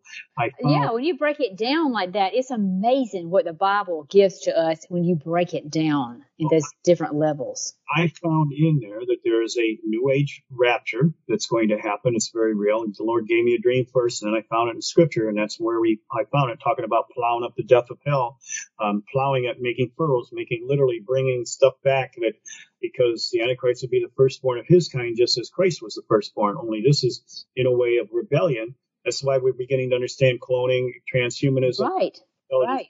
All this Frankenstein stuff is going to make a dead person come back to life. And That's right. Since he's the firstborn of all his kind. So, um, you know, it's there. And it talks about, believe it or not, um, a hawk that flies to the point far extreme south and there makes a fortress of defense with ivory, surrounded by ivory towers and his army of idols. That's the Antarctic. That's why whatever happened down there happened. That's why oh, yes.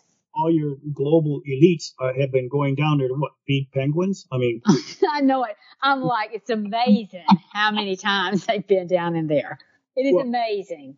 The the Antarctic ice is melting because one of the That's oceans right is slowing down and it's causing the melting. They're finding pyramids. They're finding they are. city coming up, and it's been it's been frozen in fresh water, which means whatever technology, whatever stuff is there, it's in be saved. That's right. My computer a couple of days ago that uh, my uh, air conditioning went out and then it it melted the frozen water that was up in there and it came right down on top of my computer. Now my computer's okay as long as I just dry it out completely, plug it back in, it'll, it'll be good to go, I guess. But uh, the stuff down there in the Antarctic is the same way. So all That's these right. all these global elite, they're sitting there waiting, and I'm going, I'm going, uh oh, yeah, you wait until that that little hole over not uh, too far from what you call Little America. There, there's there's about a 144 mile hole there that's going to dry up, and with the help of CERN, you don't even want to know what's coming up out of that place because it's not well, good for us. You know what? As far as Revelation, it tells us that the abyss is going to open up. So we know that that's coming. And those elite people that know about this, that's been involved with this all this time, they know what's down there. And I fully believe that's why the manifestation of UFOs and the government coming out about all this stuff they know they've got to do it because it's fixing to be available for us. It's just the commoner. Because of the melting, because of the numbers of things that we're seeing, they can't continue to hide it. It is happening every day. I mean, you think about the uh, the different numbers of the UFOs that we know that people have seen that's in the military. Those people aren't lying about stuff like that. I mean, a long time ago when I first started saying something about seeing this stuff, I, and I wrote about the first one I ever that I ever saw back in my Parables of Joy book on a Georgia farm when I was eight years old, riding a motorcycle with my father.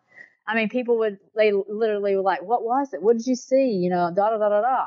And and now having gone through years and years of knowing that these things are definitely real, there's something to them. It, and the manifestation of how many more people are seeing it. I mean, the people that I deal with, the case studies that I've done, the counseling that I've done, the consulting that I've done, it's just more and more. And then you get people who are on their deathbeds who've been threatened that if they tell this stuff that their family is going to be murdered and killed that will come to you and say look i'm dying but i want because you're doing this research i want you to know what you're doing is right and this is what i know. Just ask you not to ever bring up how you how you found out what you know. Joye i want to throw one scripture at you. Look it up sometime when you, you got some quiet time. Revelation 9 9 look up the word sound. Uh, in the in context, it's in the sounds of their wings is as the sound of many chariots in the battle. Now, yes. wings has no biblical reference really, under the other than uh, he's like the clouds upon the wings of the wind. he rideth upon a chariot upon the wings of the wind. So, wings of the wind isn't defined there, but in the 18th chapter of uh, the book of Enoch, wings uh, is described literally as gravity and how it holds all the planets together, how it uh, controls the different uh, motions and movements of everything in space. Then it says, and I also saw the pathway of the angels, meaning gravity. So it has a reference to being uh, a flight, an ability of flight that is based on gravity or anti-gravity. So keeping that in mind, look at that scripture and look up the word for sounds. Because more, it'll blow your mind, and it, you'll probably have a, a, fun time geeking out. Look at after you look at it in the in the um, in the original uh, Greek, then grab your Vine's sit down too. Grab your Vine's notes on Barnes. Uh, I mean on uh, yeah Vine's notes on on uh, uh, Strong's Concordance, and you'll be in for a real trip. I know you're. Well, you know the thing that's always interested me is that it says in the beginning that God spoke and everything came into existence. And I find it interesting that sound, because I've done a lot of research in sound, sound waves and sound can actually move objects, the vibrational movement of whatever. And now that we can do MRIs and actually see every aspect of your body, and then we can take and do three dimensional tools by scanning them and make it into another tool. There, there's something very interesting to me about sound that sound, I mean, what do you think about it? If we can, we can sing the loudest that we can sing, we can break a glass with our voice. What could the voice of God do if we can break a glass with the right pitch? Here's the thing, you know the the ephod that the every Levitical priest wore. Yes. You know, uh, now it's called the tablet of judgment. Yes. There's twelve gemstones. Twelve stones. 12 stones represent um, 12, 12 tribes. tribes. So each tribe has a, a name. Now, what's interesting is in Ezekiel 28th chapter, Satan is given nine of those 12 same stones. That's right. But three of them are left out. That's right. And I always said he was he was he was three shy of being smart as God. well, and that's the thing, you know, you can have a recipe, but if you keep out three main ingredients, you got a problem. What do you got? You know, you you got a cheap imitation. You don't have the real stuff. Well, see, uh, that's the thing. I don't understand why people follow Satan because I'm like, he was a created being. God was not a created being. He is I am. He was. He is. He was always. He will be always be. Why would you think that you would want to follow? Eh, like if you had a ball game, would you want to be on Satan's side or God's side? Who's the Who's going to win in that situation when he's got twelve stones and the other one's only got nine? I mean, you're already. I, I don't. I don't get it. But then Satan uses things to make us fall and fall over it and trumble, stumble, and and look his way. And then that's how he did Eve, you know, he was over there waving like, look at me, look at me. I can make you do this, this, this, you know, and you get sucked into believing that you can do something that you can't. You need well, to be on the winning team. Like, and here's a, one thing: you can do some things, but you can't do everything. So, right. because they, you know, it's it's like uh, dangling, you know, a carrot before the hungry rabbit or something. You know, okay, you can do this. Wow, you know, we we can travel time. We can wow, we can fly faster than the speed of light. We can we can have these sonic weapons. That's really cool. Yeah, but you know what? it's a cheap imitation. You know, it's just exactly. really, it's not. You, you, know, there's the guy that's in control of all of that. Well, it's like you're talking about the Matrix, and you're talking about that he. Yeah. Satan has a capability of being inside that system, but he's not the one that created the system. He's not the one that's running the system. He's just manipulating the system. Look at, you know, Jesus warned, uh, uh, well, I mean, through the Old Testament, um, he, he was telling Amos, why, you know, why do you seek, or he was telling Amos to tell the people, why do you seek the stars and not the creator of the stars? Now, That's right. Is, you know, there's a truth in the mechanics of, of the stars. They were set there to determine times and seasons. Exactly. For all patterns of what God was doing, not to go down to the every individual. Just like um, the New Age would like to have us get in personal touch with our guardian angels. oh yeah, that's pretty funny. No, no, they're just a servant like anyone else. There's one mediator between man and God, the man Christ Jesus. So the same with the stars. Yeah, there is a truth there, but Satan has put a wrong premise and a wrong conclusion on there, you can guide your own life and be your own. you can tell your own future and everything by that. Well, you know, there's an element of probably probability truth there, but you know what? God says, no, trust me. I'm the one that knows how to what information to give you when you need it and how you need it. Don't do it on your own. The pineal gland. Don't open it up on your own. That's I, right. I allow this when I need to give you revelation. Instruction. right. I will do it in a way that I know that it won't puff up your mind.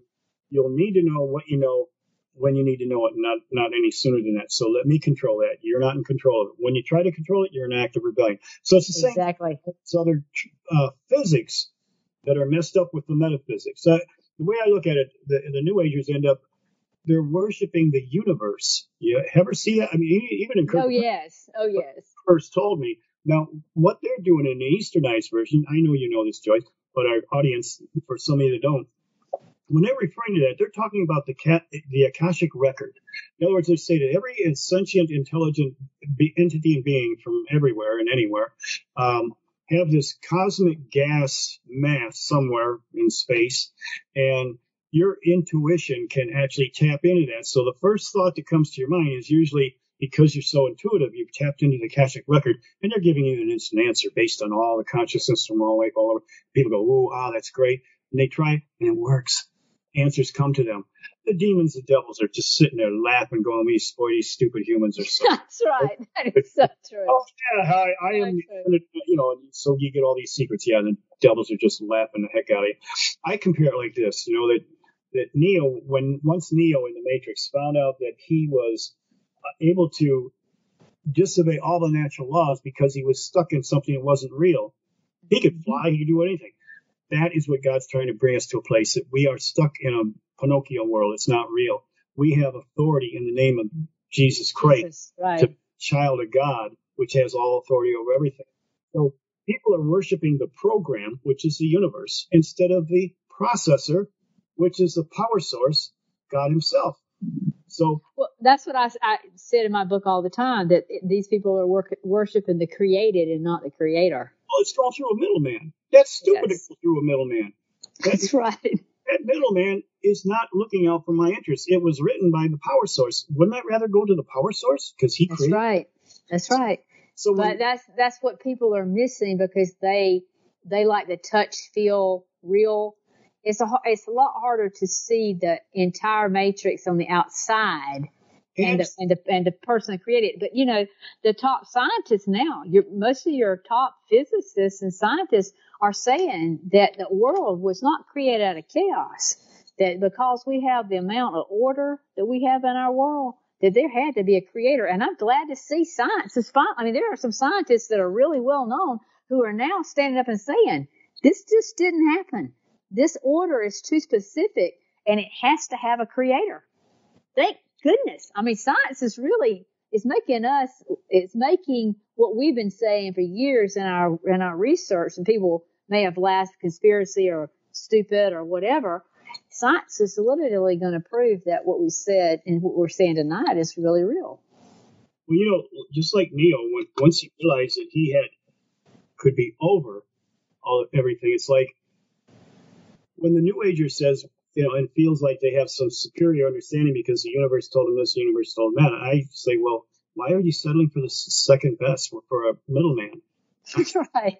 I go to my Jesus. I go to my Jesus. You know what he tells me? I have, I should have loved him above everything else, trust in his word and what he says I am and what I have, and then walk in confidence as a child of God. You know what? The universe doesn't tell me anything as no. a child. God, I tell the universe what it can and cannot do in my life. I tell the universe that I don't have to obey anything from your world. It's not even real. I obey my Lord, and He overwrites and rewrites anything that you think you're saying or doing. I don't need to hear what your Akashic record says because it's all baloney. Mm-hmm. I tell you, in the name of Jesus, get out. In the name of Jesus, be healed. In the name of Jesus, that name has all authority and power over you, universe. That's right. It does. And it says if you have the faith of a mustard seed, you can move a mountain, cast a mountain into the sea. I mean, we know that Peter walked on the water when he got up out of the boat. I mean, there's just all these things that we know are like you're saying. If you could, if if not, those things would not be told that you could do. Amen. Listen, and, and a uh, lot of people don't do not be they're not they can't get in their minds that you can only see in certain wavelengths of light. That everything on this side and that side you can't see. And some people don't want to believe it. I said, look, if you didn't have a microscope, you could not see dust mites growing or bacteria growing in your hands. If you didn't have a telescope, you couldn't see into the heavens. If you go by the naked eye, you can only see so much within light. You can bend light and somebody's standing right in front of you and you cannot see it. So we are only seeing, like you say, in the three dimensional world, but there's all this other stuff going on all around us all the time that we can't see. Listen, uh, we have approached the time in our program we call pumpkin, which means some of us got to work tomorrow. We're going to turn into pumpkins, so we have to wrap it up. And well, you, you, well, you're in my okay. You're in my time zone, so it's yeah, it's getting late. So, anyways, um, what we like to do then is uh, give out your um, websites any way that people can contact you or get any further information or anything. If you can just share that with us right now. Sure. The website is www.drjoye and it's D R J O Y E dot com. That's joy with an E. D R J O Y E dot com. And then my Facebook page is Joye, J O Y E. Last name is Pugh, P U G H. And you can find me on Facebook and, uh, become one of my Facebook friends and that'll be a way for you to keep up with what I do. But on my website are all my books and all the links to my books. Very easy to uh, access that. And then there's also a page on my website that if you have a question about anything that my research is involved with that you'd like to know about, or if you have a particular case study that you'd like me to get involved with, there is a submission form that you can put there. And uh, at the end of next month, I'm going to be doing my first AMA Ask Me Anything show. So I'll be doing a little bit of radio shows on Mondays, uh, the last Monday of each month. And so if you have a question that you'd like for me to answer live on the air, you can send that as well through the submission form. So a lot of stuff going on and a lot of nice radio shows. And I thank you all so much for allowing me to be on your wonderful show tonight. It's so nice to be able to converse with Christians who love the Lord and understand the days in which we live and how important it is for people to come to the knowledge of Jesus Christ and his saving grace. And it's a, it's a wonderful thing, I think, to be alive during this time. Amen. Thank you for coming and sharing with us. Um, I'm sure we'll be getting you back for some other interesting things that uh, you've also wrote about and, and shared.